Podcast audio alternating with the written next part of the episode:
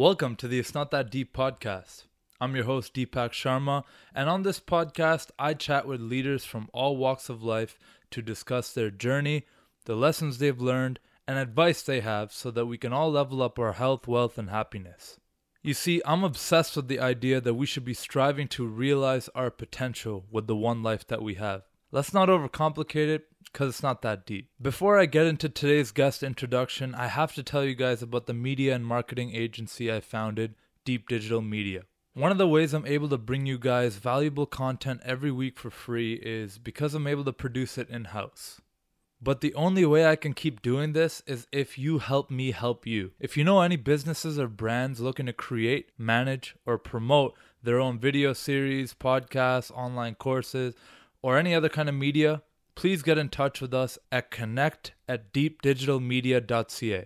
This week's guest is Mark Metry, a dude who straight up makes me feel lazy.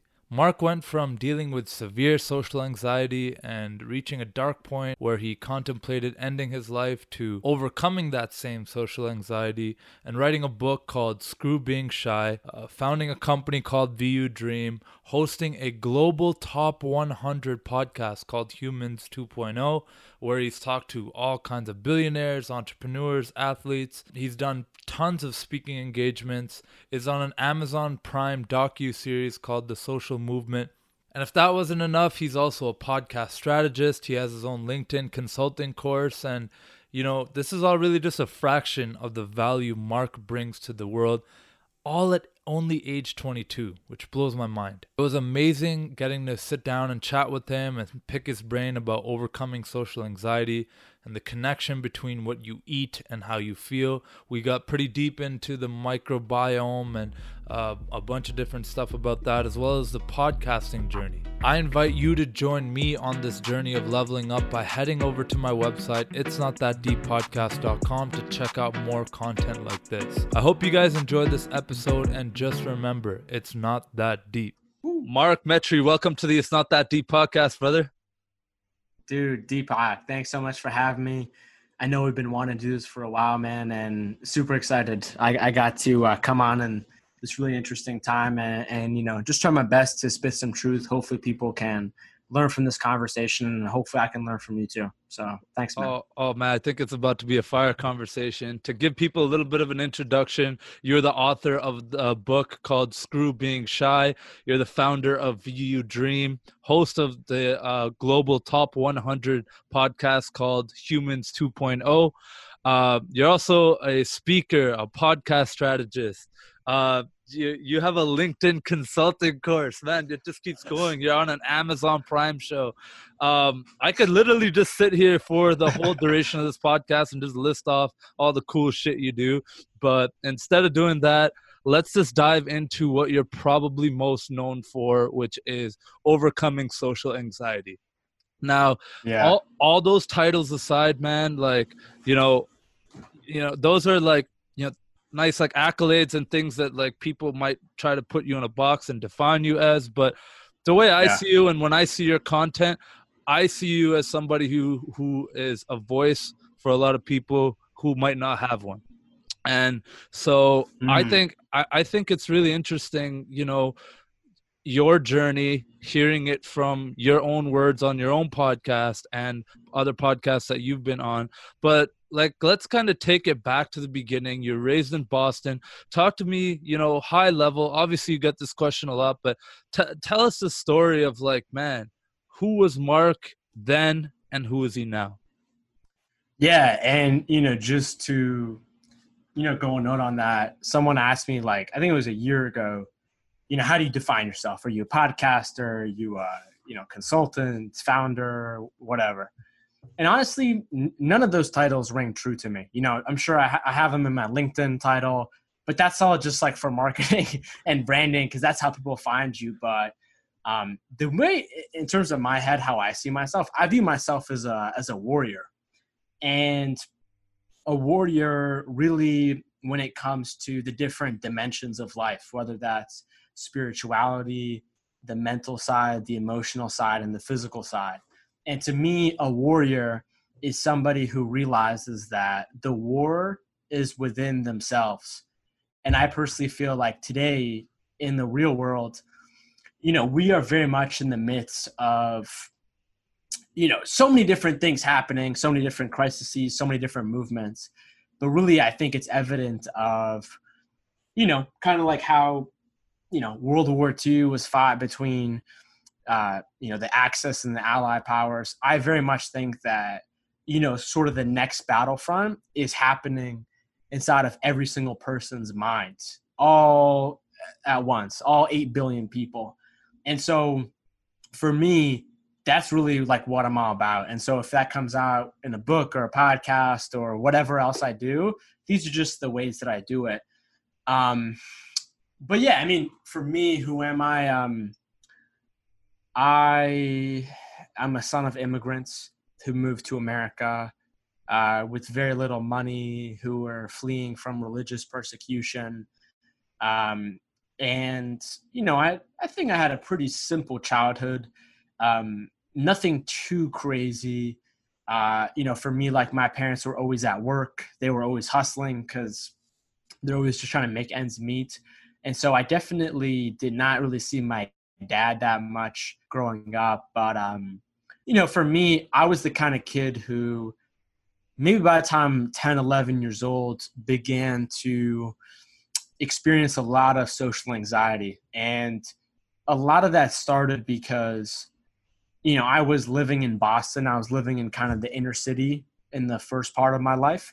And as i was like in second third grade my parents moved out of the city into uh, like a super small town and this small town had like 5000 people in it and at this time in america this was post 9-11 and so, you know, I remember just going to school and, you know, just facing a, a tremendous amount of racism.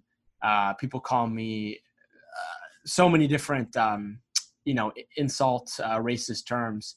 And uh, the really interesting part about this too was that, um, you know, I, I think I was maybe about me and another family we were about the only people who were colored or looked different from everyone else in that town who's predominantly white.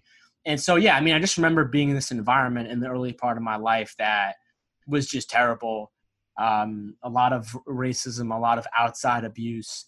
And I remember it just made me just get into my shell. And I literally had no friends. I was just that kid that was just walking, looking down, and like in the hallways, any kind of classroom cafeteria. I would always be the kid just sitting by himself.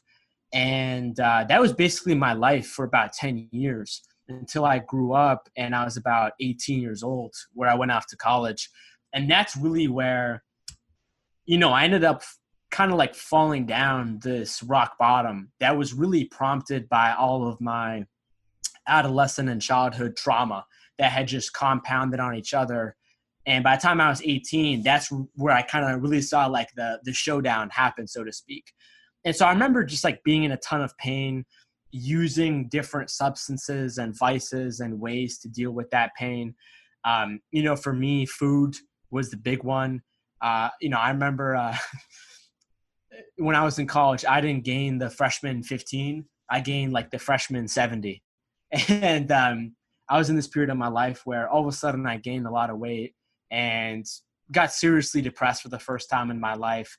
And the social anxiety that I always had throughout my entire life was uh, was much worse, and it really transformed into social isolation. And so basically, like I just got to this rock bottom in my life where I basically realized, like, if I keep just going the way that my brain is telling me to go in all moments throughout the day, where I don't even think about what I'm doing, that is going to lead me so far down the rabbit hole that I'm literally going to become a statistic. And there was a time, like at that time when I was 18, where I was suicidal, and um, and yeah, I mean it's so crazy to think back on now and and and how much my life has transformed. But that really for me was the the rock bottom in which I was able to start building the bricks and steps for my foundation but yeah, it definitely started with a lot of pain and, you know, wasn't able to realize these things until like probably now, you know, I'm always going through the process and, and growth and evolution. That's powerful, brother. Like for me, as someone who myself has climbed out of a pretty dark area in my life, and just like you, the university freshman 70 or whatever you called it, same thing happened to me. Hmm. Absolutely mm. devastating to your confidence at a time when you should be flourishing. You should be socializing. You should be doing all these amazing yeah. things that, you know, you worked hard to get here and now it's, you know, so and and you know those are traumatic experiences. And so you know compounded with the social anxiety which i personally can't say that i i've experienced but um you know going back to that for a second like yeah. before we even dive into that a little bit more like what is social anxiety? Why don't we define it a little bit? Because i want to actually understand a little bit more about it from your perspective yeah, of course, man. This is such a. I'm so glad you asked me this question because, you know, one of the main reasons why I wrote my book, Screw Being Shy, is because growing up, people just labeled me as a shy, quiet introvert, and the reality is, is that's totally different from having extreme shyness and and being socially anxious. And so, you know, if you just look at like the definition of an introvert, it means someone who is more introspective. The way that their brain works is they focus more on ideas, feelings, emotions, thoughts, not so much the external world. Generally, generally speaking, um, and so most people who have social anxiety are introverts. However, I have met many extroverts who have social anxiety, and basically, social anxiety is this psychological coping mechanism that your brain enters in if you have had a traumatic experience that usually revolves something around social humiliation, ostracization, being kicked out of your group.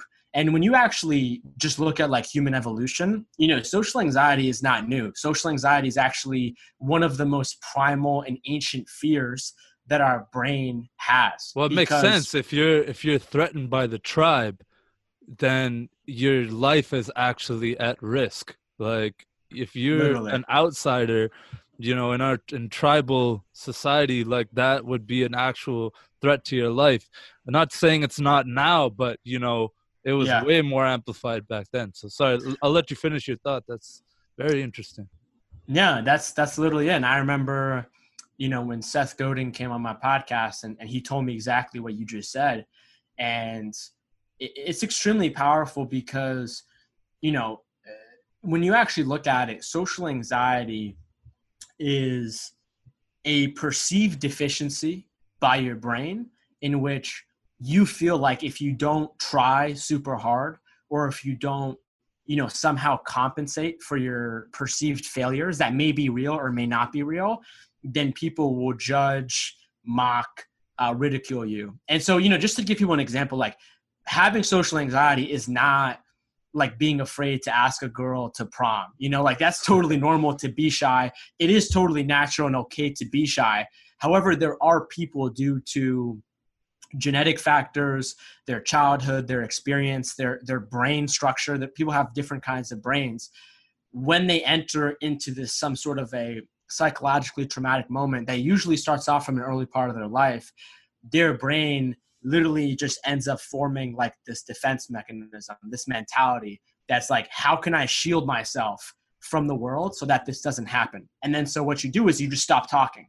Mm. And then what happens is the real issue with social anxiety is, you know, obviously having any kind of anxiety is not the greatest. But why I personally think that social anxiety is probably one of the, the biggest issues of our world is because as humans, how we think about ourselves, how we think about our identity has so much to do with our community, has so much to do with the people that we grew up with and them giving us feedback and us just communicating and growing and developing.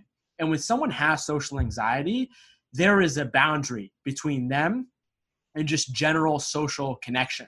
And oftentimes this is what happens is someone experiences some sort of a traumatic moment as a kid, they become socially anxious. And then what happens is that social anxiety then starts to leak into all all of their relationships, including their parents, including their friends. And that's why you get people who, you know, commit suicide and nobody had any idea including the people around them who love them the most, because they have social anxiety and their brain literally does not let them talk in general, let alone about mental health. And so, one of the reasons why this is so problematic is because you know when you when i was actually figuring out the idea for this book and then doing the research you actually find out that in at least in america social anxiety is the most common form of an anxiety condition and out of all of the other anxiety conditions it is the most correlated with substance abuse and social isolation both of which increase your factors of suicide and so you even look at like for example research that's been done by the American Association of Depression and Anxiety, uh, and also addiction. And they actually said that if you're an alcoholic, if you have problems with drugs, one of the best interventions, one of the best treatments for that is actually treating your social anxiety because there are a lot of people who are alcoholics who have become so because the way that they have learned to regulate their nervous system in social environments is through a substance, a drug, alcohol. And a lot of those people have social anxiety.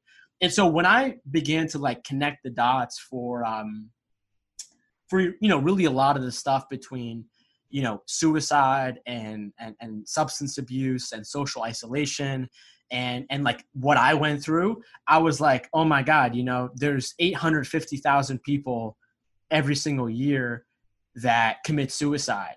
And you know, when you just think about that in general terms, you know, like you look at our society's treatments and solutions for that, uh, suicide hotline, seeing a therapist, seeing a doctor, which are all great. But then you think of someone who has social anxiety, and it's like, it's hard enough for the average person who may have a mental health struggle to speak up about it. It's like that times 10,000 worse for people who have social anxiety. And so literally after like going through this whole thing and i was like oh my god i was literally going to kill myself. And it's not because i'm a terrible person. It's not because yeah. my morals are wrong. It's not because i'm i'm this kind of whatever. It's literally just because of the knowledge the awareness the way that my brain was wired the way that my mind worked for for decades was just fundamentally incompatible with who i i really am. And you know i tend to think of this as like when you're born into this world and like you know as things are kind of happening for you and you're unconscious it's very much just the default. You know you're operating at whatever biological uh, metabolic your parents your culture whatever they are telling you to do and i think it's only until you really reach some kind of a rock bottom or another traumatic moment where you're like holy crap, if I keep walking down this road, I'm literally gonna become a statistic. Like I'm literally gonna gonna die. At least it was for my case. And so that for me was a very long answer to your question of what is social anxiety. But um, but yeah, man, that's that's kind of like the concept in a nutshell, and it's uh, it's super important. And I think a lot of people in our society just don't really understand the difference between that and being an introvert and what's that between being quiet and shy mm-hmm. and and it lets a lot of people unfortunately get hurt because our society sees this as an invisible problem so well first thing i'll say there is i'm really glad you're not a statistic um, and i'm really glad that you're like and that's why i said that earlier you are a voice for these people who don't really have one or feel like they have one or feel like they can be heard if they did speak out. And so as someone who doesn't even know sometimes how to even speak about these kinds of things and and mental illness and and stuff like that i'm still i'm trying i try my best to make an effort to have these conversations because it helps me at least be aware. Like I did not even know what you just told me about the substance abuse and suicide yeah. because that's got my brain going a whole nother place now, which is during COVID. Mm. You're seeing substance abuse, you're seeing suicide skyrocket, and these two things that this is not just a coincidence. Yeah. It's it's it's like there has to be some kind of way to fix this. And so how? How how do we do that? And no pressure, because I'm not yeah. asking you to give me the real answer here, but you pulled yourself out of this and Yeah. you know not to say you're the poster boy for social anxiety and you are you know this I hope so. you have all the answers but um you know you you definitely had some catalyzing moments you you know contemplated suicide you uh, you hit rock bottom as you like to say Yeah. how the hell did mark metry pull himself out of that hole Yeah, man, it's it's a good question, and you know, it, it goes back to you know what you said of like, you know, someone like you who you know who's who can barely or, or what are the words you said not talk about mental illness. I think the biggest thing is is understanding you know what what that even is, right? And you know when you like when I say mental health, what does that really mean? You know, for some person in their head that that might flash like you know someone who is maybe born with some sort of a neurological disorder. Um, for someone else, that may be like, oh, this someone has like schizophrenia or they're like psycho or whatever. To me, what a mental illness is is it is usually decades of your life that you have spent um, unfortunately doing the wrong lifestyle things that are that is no fault of your own. And you know this perspective comes from someone who i've been able to really learn from. And um, his name is uh, dr daniel amen. And this guy is like a top neuroscientist. This guy is like justin bieber and miley cyrus's doctor. Yeah. uh, he's been able to help them out a lot in terms of that. He actually wrote this book called um, the end of mental illness which i definitely recommend you should check out. Yeah. but basically the main premise of what he says and and to answer your question too of how does someone get out of this is like you know people talk about your mind right? People talk about your mindset right? Like in the in the in the industry that we're in that's all people talk about. Your mindset you got to make sure you have a growth positive mindset all this stuff. Your mindset of course is important. But when you drill down you know what is your mind really? What is your mindset? Where is your mind? Where is your mindset these things are literally in your brain you know? Your brain is the physical organ that houses the mind which is very much something that is not really in the physical realm. And so the biggest thing that that really got me started and i don't necessarily think this will apply to everybody but it's taking care of your brain. And what i mean by that is like you know people talk all the time about like rewiring their brain. You know like um like uh re like uh undergoing their beliefs you know creating new beliefs unlearning reality- and doing this and that, unlearning that. yeah. yeah yeah the reality is is that all these things they're all these brain cells that are in these neuron highways in your brain that make it much much easier for you to do a habit to do an action that you have been doing ever since you were a kid or as a teenager not because you necessarily want to but just because it's easier because your brain has already wired it. And so a lot of people ask themselves how do i wire new connections right? Like how do i unlearn this stuff? How do i rewire my brain? And you know what i tell people is like i mean listen dude if you're if you're staying up all night getting like three hours of sleep bro your brain is literally going to be so inflamed you it's not even going to have a chance to grow. You know if you are if you are um you know sitting down in the corner of your room sitting inside like reading books all day there's only so much that's going to help you. And what i mean by that is like you need to be able to give your brain the raw resources that it needs for it to create the foundation for you to have a healthy mind what does that mean it means making sure that you're outside you know like one of the things that dr daniel amen told me is that across almost all mental health problems that people have a deficiency in vitamin D. And that you get from not being in the sun. And so to make your point of COVID, everyone, you know, people were quarantined, some people are still quarantined, I don't know. But a lot of people are sitting inside. That's not good for for your brain. Um, making sure that your brain has the right fats and minerals and nutrients from your diet. That's like one of the biggest things that you know, unfortunately, I, I don't think a lot enough people in, in self improvement world talk about.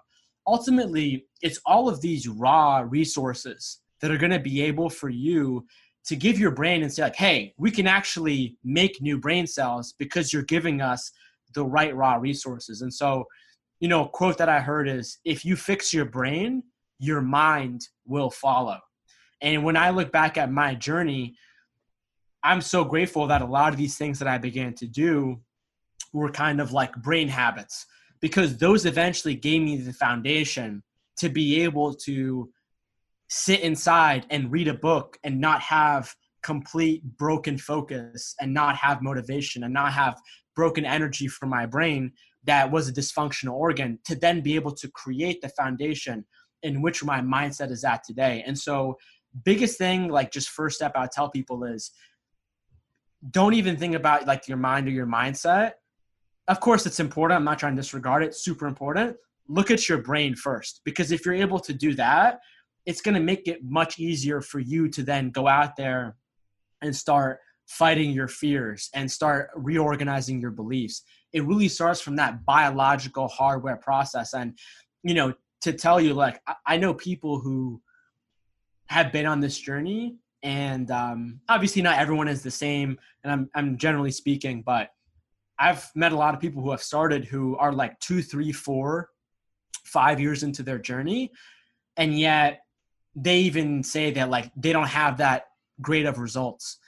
And I think a big reason as to why is because they're just focusing on their mind. They're just um, they're just reading books. They're just listening to podcasts. They're just like reading Instagram quotes. And again, all this stuff is great. I host a podcast. I wrote a book, but you need to take care of your underlying hardware because if you don't have that, on the days where things aren't so great, you know, like everyone has them, and your mindset is not that you know in a great of a place your brain will be there to support your mind and and vice versa. And so that's one of the biggest things. And i would especially say so today with the amount of um, you know modern technology with with covid and quarantine with the fact that you know you look at things like our food supply you look at fast food you look at the billions of dollars that social media.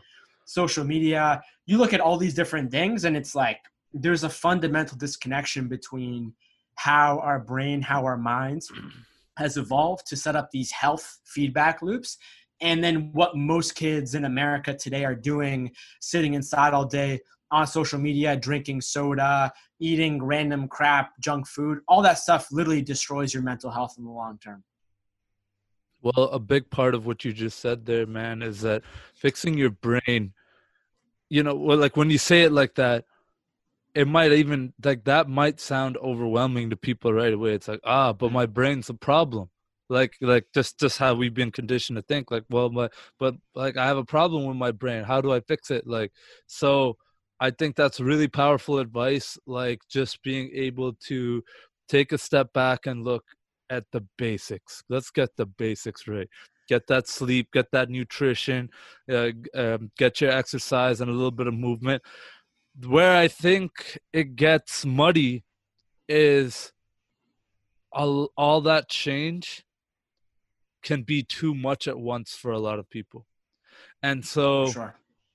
and so like me personally like when I was going through uh, you know bad time in university when you know like I'm overweight like I, I went from being this athlete and like I'm now like you know almost 300 pounds like like oh, just horrible spot to be in uh it was like what what I had to do to crawl out of that was just one thing at a time. Like, okay, the first thing I'm gonna do is get you know my eating in order a little bit. Like, right. I can't be having that pizza or that McDonald's at night. I can't be doing dumb things. Like, I can't be do, going for the quick fix all the time. The way we live, pretty much, it's it's kind of like we're all starting from behind and we got to claw our way just to get to like a baseline uh you know in terms of our mental health our physical health spiritual everything it's it's very tough for people and like i don't have the answer for people i don't know what to tell people because i struggle with it myself and you know um as somebody you know i would consider myself somebody who is a high achiever like yourself like trying to do a lot of things it can even be difficult to you know even if you're somebody who does the meditation the working out the journaling you know yeah. sitting in the sauna cold showers everything like whatever everything. all the things right? It can still be tough to take time to just check in with yourself. And so one thing I will say, and like not to say that I'm any kind of like, you know, um leader in this space or anything, but you know, I was even feeling some anxiety today. Like I had a million things going on. I remembered we had this podcast, and I'm like, man, I got basically 10 minutes before this podcast on my last call, and I got another call after this. What do I need to do right now? And so I literally just walked outside, left my phone, and just went for a 10 minute walk. And mm-hmm. that does not sound like a lot. It's not like I wouldn't consider that exercise by any means, but on days like this, that 10 minutes might have just saved me from like not being who I'm supposed to be, you know, just because we put so much on our plate. So, kind of like uh, the yeah. last note there on the whole self development thing is what do, what do you really do? What like what do you do with your like crazy schedule and all these things that you're doing to keep yourself grounded? Yeah, you know, to you know to note what you said on on you know if you're if you're meditating, you're doing all these things. Um, and you know it's still is difficult you're still stressed out.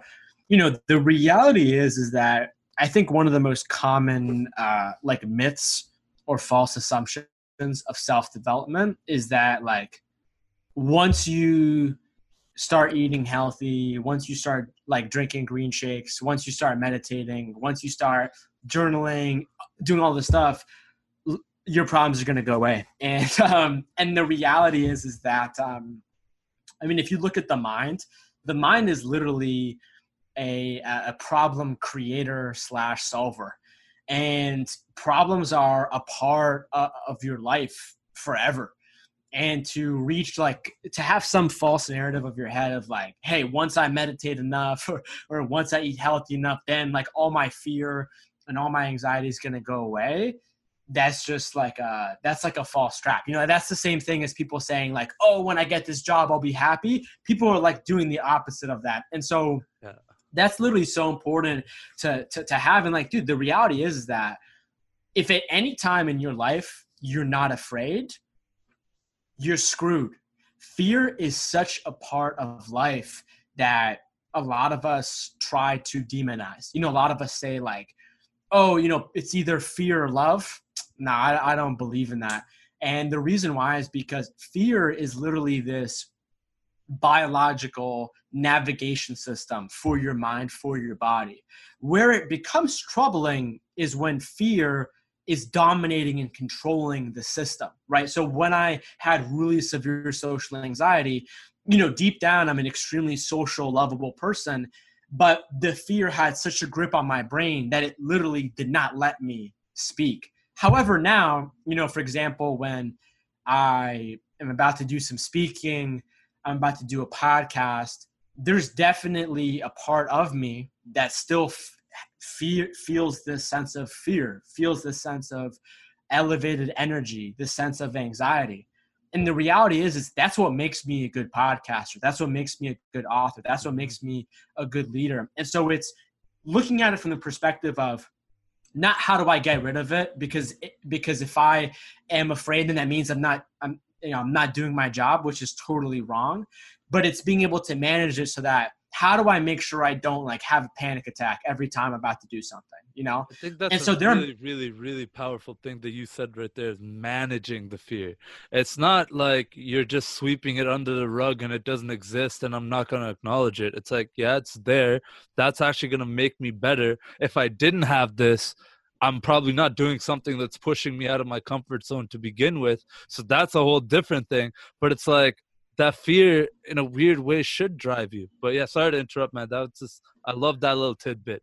Yeah, of course, man. And um and I mean listen, dude, I on my podcast I've been able to speak with, you know, some of the the greatest leaders and like 98% of them have you know, told me that they get anxious sometimes, told me that they are in fear, like literally everyone. And so, um, you know, when we create this false perception of like trying to demonize fear, um, you know, like, uh, you know, like all these, all these sayings of like, um, all these sayings of like, uh, all these saying, I'm sorry, all these sayings of like, it's, it's either fear or love. The reality is, is like, you fear something because you love it And if you didn't love it, then you wouldn't care about it to even get afraid. And so that's like that's a major part of it. So then it actually comes down to like, okay, how do you actually manage this fear, right? A lot of it comes down to, you know, de-escalating the situation in your mind from like, oh my God, like I'm about to die. These people are gonna, you know, hate me, for example, for someone who has social anxiety. It's it's being able to ask yourself the right questions of like, um, you know, why am I feeling this way? Why is this happening? And then what do I do about it? And then the other part of it has to do with your biochemistry. And so, you know, I, you had mentioned to me this before, but you mentioned uh, the gut microbiome. And, you know, just for people like that don't know, uh, I think like very recently, in terms of like science and, and health, and uh, like most doctors don't even know about this, but um, there is this vast ecosystem of trillions of bacteria that's in between your stomach and intestines called the gut microbiome. And people uh, much smarter than me have said that this is like the second brain that we have. And the reason why they say that is because at about 10, 15 years ago, um, most of the scientific community assumed that, you know, when you look at someone's brain, you look at all these brain cells, all these um, synapses firing, you know, that highway that we talked about that makes it easier for you to do bad habits. A lot of that is being regulated through your neurotransmitters. And there are many different kinds of neurotransmitters throughout your body and your brain. And like dopamine is a very common one, oxytocin. Um, the one that I have really looked at is called serotonin. And serotonin, you know, like Simon Sinek talks about it mm-hmm. to people in the mental health community too. Serotonin does a lot of different things. It regulates your mood, it regulates your appetite, it regulates your sexual desire, your sleep. And like in my book, I take an extreme close up of it because um, it's extremely relevant for social anxiety because serotonin actually controls your behavior in social groups and hierarchies. And so it's an extremely, extremely important neurotransmitter. In the last 10, 15 years of science, they have identified that most of them aren't even in your brain. 90 to 95% of serotonin is in your gut microbiome. Damn. This has led um, what Harvard calls nutritional psychiatry to be created. This is something that has existed for thousands of years that ancient cultures and societies have always done, but it's using food to heal your body and, and your mind. And this literally happens now because you know we've been able to, to look at it with modern technology and we're like wow these serotonin receptors that are responsible for someone's mood and how they behave literally most of those are in their gut and like when you eat something you know you, chew it your your oral uh, organs kind of process it first then it goes down to your body. And then what happens is your gut microbiome actually eats whatever the food that you just ate, and then it passes it off to your body and your stomach to digest. And so your gut microbiome is a major, major process of how all your food, all your drinks that you drink or eat uh, get processed. And so they have shown that if you have a dysfunctional gut microbiome, which is usually due to a few reasons. One, is chronic stress. And one of the biggest causes of this is psychological trauma, which means, you know, from the time that you experienced a traumatic event uh, from a kid to where you are today, your nervous system is being improperly regulated because your brain and your mind are trying to figure out how do we learn, how do we grow past this trauma so that we apply the lessons into our lives. However, a lot of us, are in environments that don't really prioritize growth, where we weren't really taught a lot of these healing and different coping mechanisms. So then we just go through life and it's like we're in the system that's just constantly breaking down, breaking down. And so, you know, to answer your question or just talk about how do you manage fear, if your serotonin levels are off due to the food that you're eating, dude, it does not matter how many books that you've read on how to manage fear. Like that, that's just the truth of it. You know, like yeah. people talk about consciousness, people talk about like your perspective. Well, guess what? Your gut microbiome actually has a bacterial consciousness where these low level organisms are doing what they think they need to do to survive. And if you look at that down, you know, I am, um, I've interviewed the, um, the founder of, I don't know if you've heard of it, of Bulletproof, like Bulletproof Coffee. Coffee. Yeah. Um, yeah, twice. And um, and, and he kind of wrote a book that goes deep into this. But basically, he says that when your gut microbiome, when your bacterial consciousness is in distress due to multiple reasons, there are three F's that it goes to. One of them is F for fight. And so, if someone is having gut microbiome uh, conflictions and it's affecting their entire body, they're much, much, much more prone to be an angry person and to even be violent towards people, which you never really think of in terms of your food and your gut. And like they've done a study, for example, that shows um, they took prisoners that were in a prison and they gave one half of the prisoners uh, the same food they always ate, and they gave the other half of the prisoners much healthier diets. They give them multivitamins. Uh, they let them stay extra outside. I believe there was a 65% decrease in violence between the two groups. And so that's one example. So, literally, if you are um, suffering from your gut microbiome, the first thing your gut is going to do is it's going to try to fight. That could be physically or mentally in terms of the people around you. The second thing is fear. Your gut microbiome is going to get extremely anxiety provoking. And that's why you see a lot of people who have anxiety also have gastrointestinal issues as well. And I remember as a kid constantly going to the stomach doctor again and again and again. And they're like, oh, we have, you know, we have no idea what's wrong with you. We did all these tests, but nothing comes up. That's because mind body connection. My gut microbiome feels those butterflies in your stomach, and that sends a signal up to your brain using the vagus nerve. The last one of the F's is uh, F for uh, like sex, you know?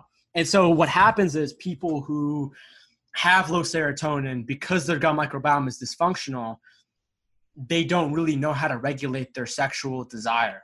And, and, and whether they're they have no libido, they don't want to do it at all, or they want to do it all the time forever. And so when you look at those, those are really the ways that your gut expresses its dysfunction. And, you know, in my book, I talk about many studies that highlight, you know, if you are eating a, a Western diet and you already have a lot of chronic stress in your life, man, that is that is a highway to have mental health problems. And so if people want to get like a good understanding of fear, there's many different ways to look about it. But I would definitely tell them to look at the biochemistry, look at what's happening with your neurotransmitters, which is largely connected back to your gut, which is largely connected back to your level of stress and your diet. That was an incredible explanation, man. I love that so much. And I think so many people are going to hear that and gain so much value from that because, you know, it's become a little bit more known that the gut microbiome has something to do with it. But no one, like, not too many people go and actually try to research the mechanism. So, you know, the three F's, very interesting.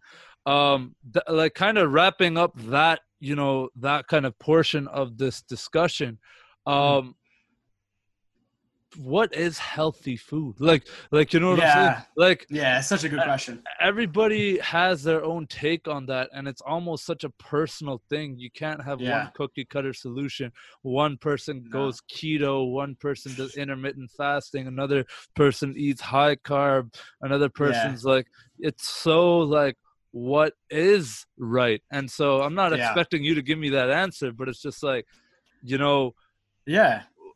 People are confused and then on top of that there's too much information so i think it just leads to further inaction and further uh effort like i am not going to do anything because there's just i'd rather grab the one dollar mcdonald's burger. It's going to Yeah. keep me full for a bit it's cheap and you know my kids will shut up.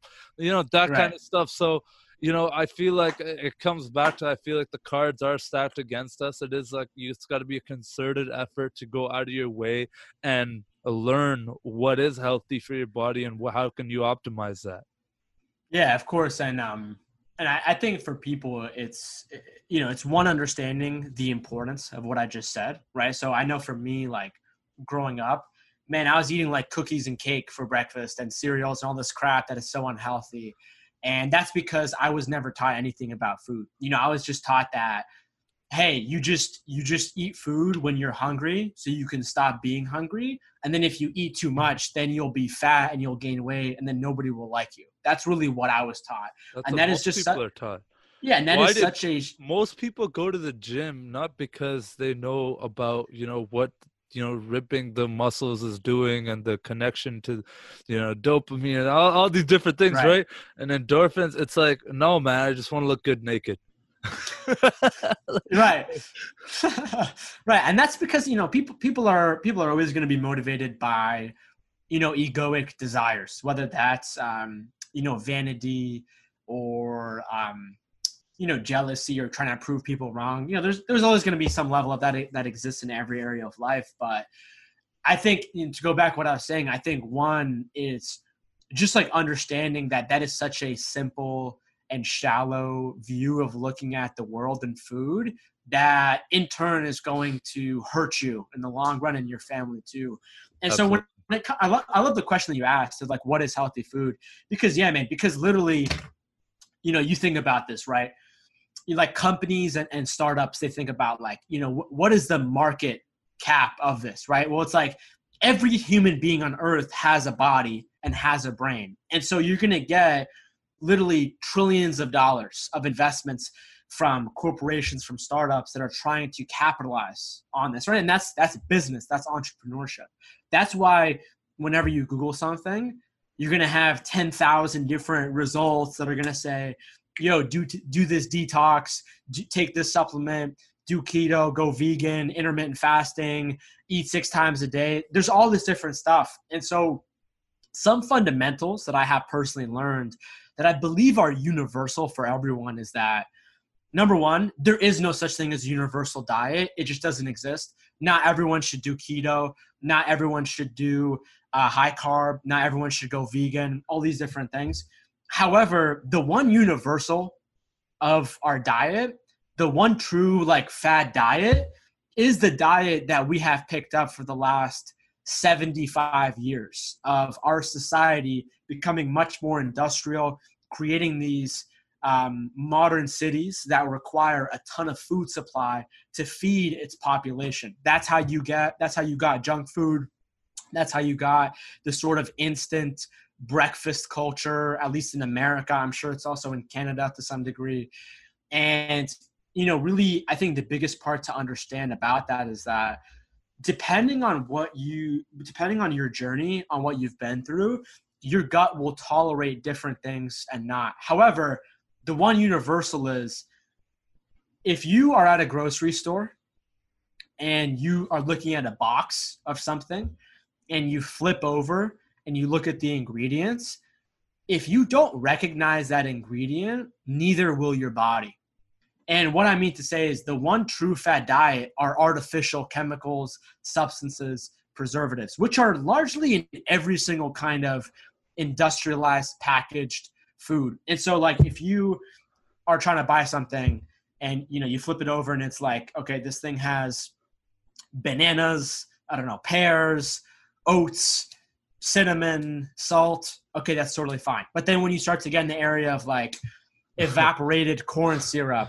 yeah um, uh, yellow six, red 40, uh, hydro dioxide, all this stuff. You know, a lot of people think that they don't recognize those because they're not like a nutritionist. The reality is, is that nobody should be able to recognize those because these are cheap artificial filler ingredients from companies to make their products cheaper. And mm-hmm. then there are, there's also a lot of companies out there who are just, you know, slapping the word natural organic, organic, and vegan, Yeah. even though it's completely unhealthy. No, just because something is vegan does not mean it's healthy at all. And so Yeah. that that's the biggest thing that I would look at. And then the second part too is, you know, listen, it, it's it's 2020. We have amazing technology Yeah. um, in front of us, and and believe it or not, the reason why I know so much about the gut microbiome is because um, one of my mentors, his name is Naveen Jain. Um, this guy is like a this guy's like a he's literally a billionaire philanthropist. He has a space company, and um, he's been on my podcast twice. We're actually going to do a live stream tomorrow on. Oh, LinkedIn. nice. But he started this company called Viome, and how he started it was, you know, because of his you know mad connections like with the government and whatnot. He was able to take this technology that was invented for the military that was originally created in case of a like a bioterrorist threat where there's a biochemical agent that's released inside of a city and they need to find out exactly who's sick so they can quarantine them. And so he took that technology and he was like, I wonder if we could take that and make it look inside of the human body in the most complicated system that nobody even knows how to understand yet with artificial intelligence. And so um, you know, the, you know, I don't know about you, but there are so many um, like gut microbiome food testing companies. I don't know if you've heard of them. I know the biggest one just got shut down by the government because it turns out they were totally fraudulent. And so his company is the only company that I actually know of that actually has a real legitimate technology to look at what is all what are all the bacteria in your body doing? What are the mitochondria in your cells doing? Because people don't actually know mitochondria, the powerhouse of the cell, that's actually a, a form of ancient bacteria that is inside of our human cell that Mhm. actually controls our energy, which is why when people have gut microbiome issues, they have mental health issues, and a lot of that is related to the amount of energy that their brain and body has. And that's because your gut tells what your mitochondria do in every single cell in your body of how much energy you have. That's why, you know, people get really overwhelmed when it comes to like, okay, you shut off the podcast, you you, you close the book, you know, what do you actually do? You know, and people lose Right. that energy. And so um, if people actually want to get tested on that, people can look it up. It's called Viome, V I O M E, nice. and uh, and I'm not affiliated with them. Mhm. I, I wish I was, but um, but yeah, people people can get tested through there. I, I've done it. Everyone in my family has done it, and um, yeah, man. I mean, it, I'd it love just, to do that. Yeah. dude. You should totally do it, man. Yeah. And um, it, it's truly like one of it's like truly like one of those things that ha- can bring you like the most highest like ROI in your life Yeah. for like doing a simple thing like you um you uh you it's a stool test. Mhm. so like um they they test your crap uh and and you send it back to them and they also do like a blood sample and then it literally tells you like hey this is the amount of inflammation in your body. This is this is why it's happening. You know like for me for example you know like it gives you literally gives you a list of what foods you should be eating and which foods you shouldn't be eating so for example like so for example like um you know it um so for me You, know, should get these I- guys to sponsor your podcast. Dude seriously i'm i'm talking to him tomorrow but uh but no i mean I, again i'm not trying to like shove a product or service down anyone's throat No, I just I'm think just- I we've all been looking for something like that. Everyone wants to know. I think there's a lot of companies out there that do like blood testing and they could tell you like your vitamin levels and stuff, but no one goes that deep. Like that's really cool, man. Yeah, man, and and you know even better yet, like when Naveen was first forming was first forming this company, he had um, the head of uh, IBM's artificial intelligence department come and work for Viome to be able Ah. to take all these insights and actually be able to comprise it in a way that humans would never be able to take Damn, these many bro. data points. So had um, so yeah, that's like a surefire way to like exactly find out what is good for you, what's not good for you. And like for example, for me, the foods that I found out I shouldn't be eating, um, tomatoes, uh, almonds, oats, things like that that are healthy, right? And so um, that's really like the nuance of where it comes to it. So yeah, so if you want to get hyper specific, check out Viome. But it- you know, if you can't do that or you can't afford it or whatever, just like trying to avoid artificial things, whether they come in boxes or bags, just trying to take stick to a, a whole food diet of things that have been growing in the ground, have been walking around the ground, have been swimming. That is a, a good way to at least like set yourself back to zero. But I mean, you look at all these things that are in our food supply now, from sugar to like all these industrialized oils like canola oil and all this stuff literally destroys your immune system, literally destroys um, your mental health in the long term. And like, just as an example, you know, you see the impact of something like COVID, like a virus can have. And that's why so many people are, you know, experiencing so many different kinds of symptoms with COVID because it's this virus that goes inside of your gut microbiome. And depending on the person, it will shut down different systems. And so, for example, like that's why America on top of many other things that we won't get into, that's one of the major reasons why America is is suffering from COVID. The amount of people that we have today that have compromised immune systems because their gut microbiome is dysfunctional is a major reason as to why some people are getting sick and some people are able to still be healthy and not even get it. So it's super interesting, man. I love this topic, man. I feel like we could sit here for hours and just talk about this alone, but we are mm. kind of running out of time, so I'm going to switch gears a little bit because I had a lot I wanted to chat with you about. Uh, something that you know you are very well known for, and you've brought it up a few times, is your podcast. You've interviewed you know hundreds of some of the world's most successful and renowned um, experts athletes ceos like just people who are at the top of their game and you know it inspires me a lot personally because you know with my podcast i i am very much trying to do similar uh you know kind of things but the way you've been able to do it at such a high level and coming from your background of having social anxiety, having these issues and overcoming that, and then starting the podcast. Dude, what made you want to start it? And like, like I don't know a better way to say this, but have the balls to just go for it. Yeah. Um, you know, I I started my podcast in in 2017, and it was really a time where you know, like around 2015, I was kind of like in my dark spot in my life.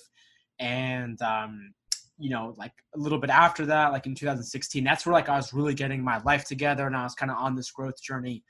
And, you know, I was on this journey for basically like a, a year, a little over a year. And, um, you know, still was running into a lot of problems, just like, you know, just like everyone. And, you know, what I found is when you go to a new level, when you grow, when you develop into a new level, there are also new problems that come with that that you may have never been exposed to.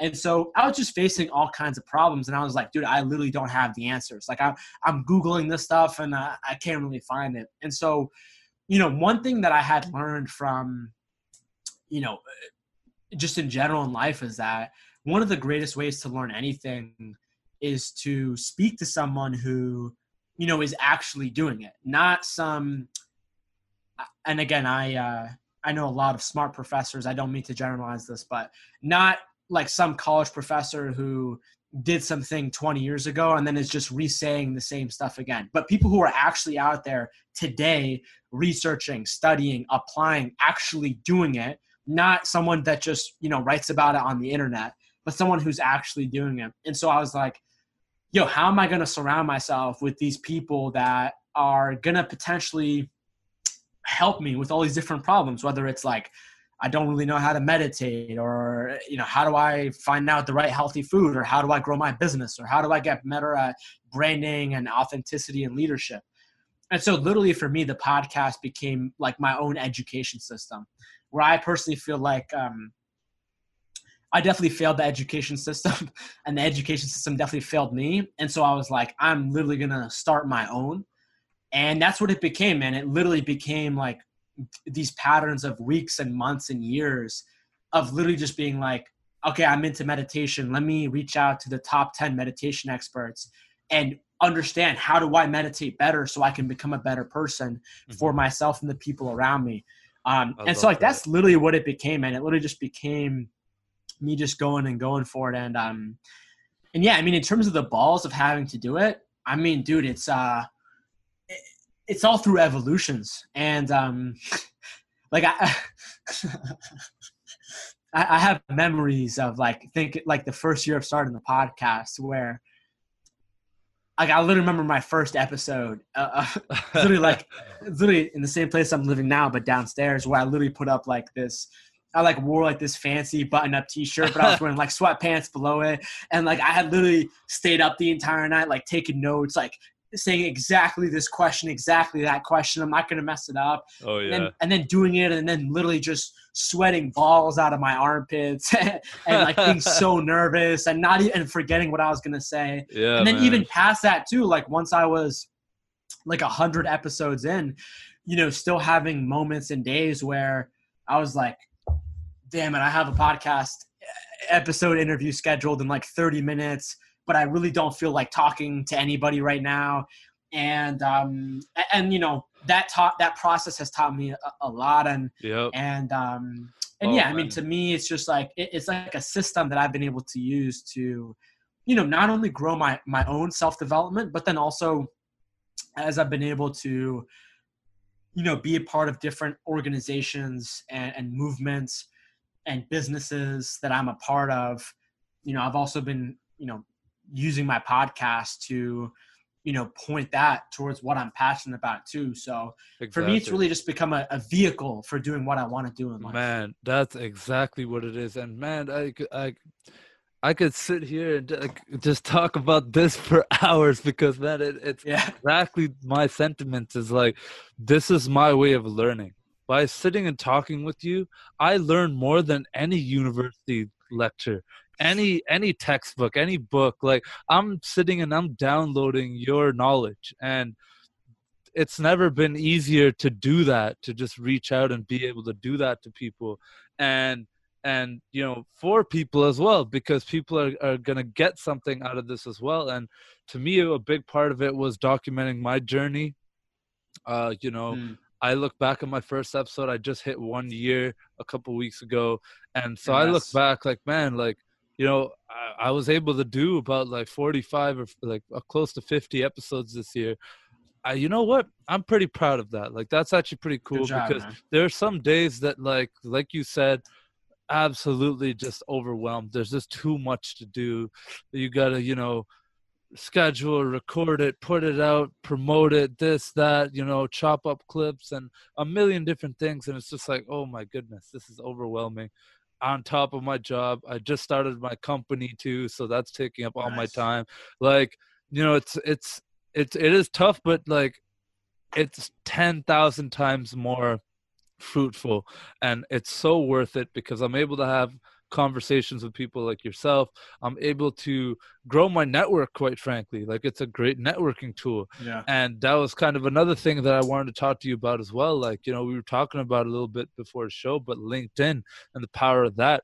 You have another you have a course now and you know Yes. we'll we'll get into that a little bit, but kind of like a, one last thing I kind of want to talk to you about the podcast is like you know how do you reach out to these billionaires? How do you reach out to these top ceos athletes? What advice do you have to give like podcasters out there like me who want to do that as well?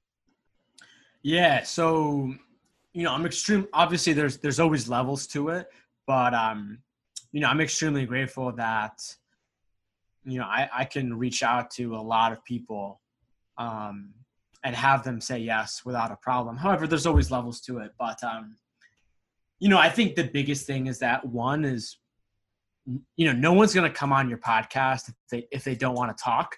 And what i mean by that is a lot of people especially really successful people they have learned the art of talking when they want to. And what i mean by that is like a lot of people have different seasons throughout the year for example. Like as in you know if, if you hit me up to go on your podcast in like november or december or january or february i probably would have told you like no because i was working on my book and i was really doing a lot of different things. However you hit me up as the book is like coming out or like during that marketing phase been like dude absolutely 100% yes let's do it.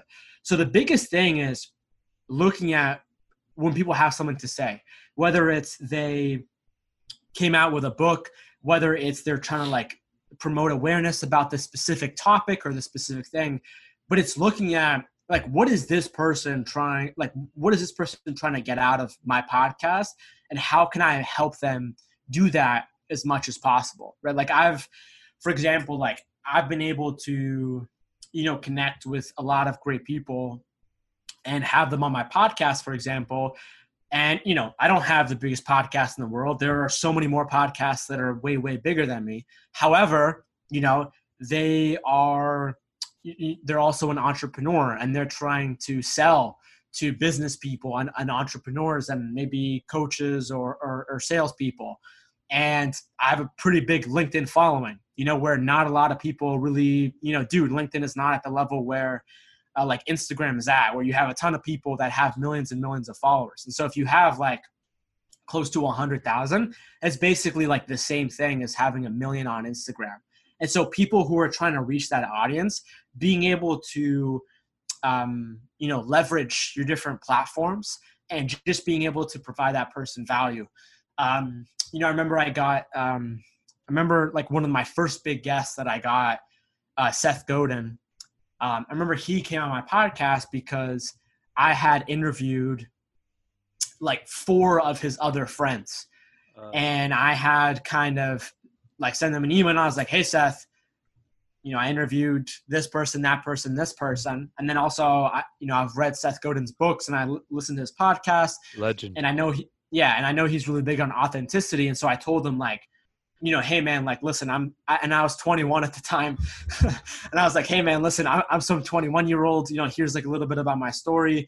You know, I'm not gonna like try to use you to like, you know, like put your name in front of like some course that I'm selling or something like that. Because there's a lot of people that do you know shady things like that and and that's also really important too to like tell that person your intentions, intentions. you know so and, and like especially as you get bigger and bigger and bigger man more and more and more people are just trying to use your name to give themselves credibility and so that's the biggest thing that that people look out for and um you know like for example when i was on like my podcast when i was on my podcast kind of tour when my book came out, I went on so many podcasts. I went on a, a podcast that I regret going on that just has some people that I'm not a fan of that right. share some ideas that isn't really ethical. And so, you know, that was a mistake on my part and I learned a lot, but that's a big thing that a lot of people go through. And, and that's like a main concern of like, what is their intention? And then how can they, I guess, prove that to me? you know give me some kind of you know proof not just like randomly emailing you a sentence out of good goodwill yeah so i think that those are like the, the biggest things that i kind of would say um, I, I think the the most important thing you said there is really putting yourself in their shoes really it's like look like this is a person who they've built whatever they've built on putting their name out there in the right way. And it does it, it it is still very much media even though it's very open. We don't have like ads we don't have this and that. And like every, every someone's telling me what to say and i got three producers behind this zoom video. Crazy production i know. Uh but you know it's it's it's really just putting yourself in their shoes i think that's like a really great thing that you've said right there. Um and then like kind of the last thing on the podcast there is like what are some of your tips to grow your podcast? Not just you know not just in terms of guests but in terms of listenership and connecting with your audience because clearly you've done a really good job with that. Yeah man i would say for the sake of time i would say two things.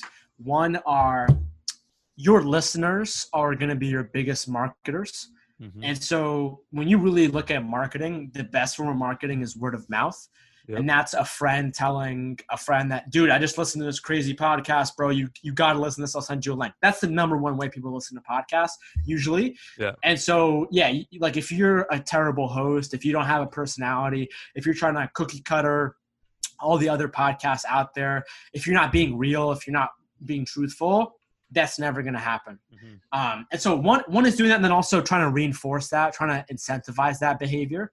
Right. Um, and then probably the other major thing that I would say is LinkedIn, man. like, like, dude, like literally, what I would say to someone is like, if you have a podcast, or you're trying to grow anything in like this sort of business entrepreneurial world. Mm-hmm. Literally, go to my LinkedIn profile and just look at what I'm doing. Look at the kinds of posts. Um, look at how I've structured things and just like start copying me in your own way mm-hmm. and stick it out, be consistent, and you'll be successful. Obviously, if you want to you know learn more, definitely take my course. Yeah. But um, but yeah, I mean, LinkedIn is something that I would not sleep on, and and a lot of people just think it's like some college student like get a job. Nah, like a man. glorified Like resume. Now it's changed Yeah. a lot, man. Yeah, hundred Yeah. percent. And uh, you know, I know we are kind of running out of time there. There's a million things I want to talk to you about. We can sit here talk entrepreneurship, self development, all these things. Uh, but kind of just what like like talk about your book and what are some of the next steps for you. Uh, then I'm just gonna do a couple lightning round questions and and we're, we're done. Yeah. Um, what I would say is, um, what I would say one is trying to. I mean, you know, the book's all about social anxiety. It's all about how do how do you how do you actually be authentic inside out. Um, and then what I'm working on next, I'm I'm actually working on um, creating a podcast network. Actually, it's Nice. called uh, Growth Podcasts, where um, we're going to host a ton of podcasts that are all self improvement. You know, how do you grow human consciousness? Uh, so that's one, and then that's also going to be a training slash consultancy for people who want to start their own podcast or corporations who are looking to get in the game. Um, I'm currently in the middle of starting this. Uh, this this nonprofit organization with a lot of other awesome people called For Purpose that's basically trying to uh, change our cultural perspective on how we look at donating and philanthropy. Um, and um, yeah, man, I mean, I'm just trying to be a happy person. I'm trying to like enjoy my family. Um, trying to you know do all the things that I gotta do myself um, and just ask myself, you know, like how can I be of more service? How can I like really scale myself out? Like the last four or five years have really taught me that, um, you know, what I've been able to do is awesome, but you know, I'm only one person, and so it's trying to scale out myself. So that's been definitely quite a challenge for sure. Hundred percent, man, and I'm learning a lot of the similar lessons right now myself. With you know, starting my own uh, like you know digital media agency and and helping people with you know the podcasting as well. And the podcast network idea that's amazing man because like i've thought of something similar myself. Is like there's so many people with great podcasts and like why not bring them together and like make that easier for people to consume? So i love that man. Um you also got your tv show. I mean just a Oh, yeah. million things going on man. I want to let, let's wrap this up man i'm just gonna have to do a whole nother podcast with you if that's okay round two in person. Yeah. we'll do a round two in person man i'll come down to boston and uh, it- it'll be it'll be a great episode i'll leave the whole episode with one last question um how do you want to be remembered How do I want to be remembered? Um, interesting question, man. Interesting question. Um, you know, personally for me, I am, you know, when I study leaders, you often find that people who actually did something worthy, they were almost always hated hmm. by the society, by the culture, at the time when they're alive, right? So like you literally look at anyone, Yep. I don't know, J- Jesus Christ, like Martin Luther King, they were literally all hated at the time of their life. And so for me, I'm trying to think like, not necessarily how do I be like now because I don't really care about that because I know like even if I do the like the best thing in the world, people are still gonna hate me Mhm. for me i'm i'm more thinking like how can i create a real lasting um like impact and uh and you know something that a, a mentor of mine told me who uh, is originally from iraq he told me that they have this saying and it's um it, it's in their language but I, i'm gonna say it in english and it's like our actions are going to be here seven generations down the road from us Wow. and so for me, I'm trying to think like Whoa. seven generations from now, what like actual systemic change can I have that it's going to be here way past my lit, like my breathing body, my essence. But eventually, throughout the course of my life, how can I take my essence and the essence of humanity and put those into systems in our society that are going to be here long after we're dead. Damn. That's deep. But this podcast is not that deep. We went deep today, bro. I love it. I really appreciate you. Thank you for your time, man. Uh, I'm glad we were able to make it happen. Uh, next time it'll be in person, and let's stay in touch, man. I, I love your hustle. I love your grind. You inspire the hell out of me, and you're gonna change the world for seven more generations. Thanks Woo. a lot, guys. Just remember, it's not that deep.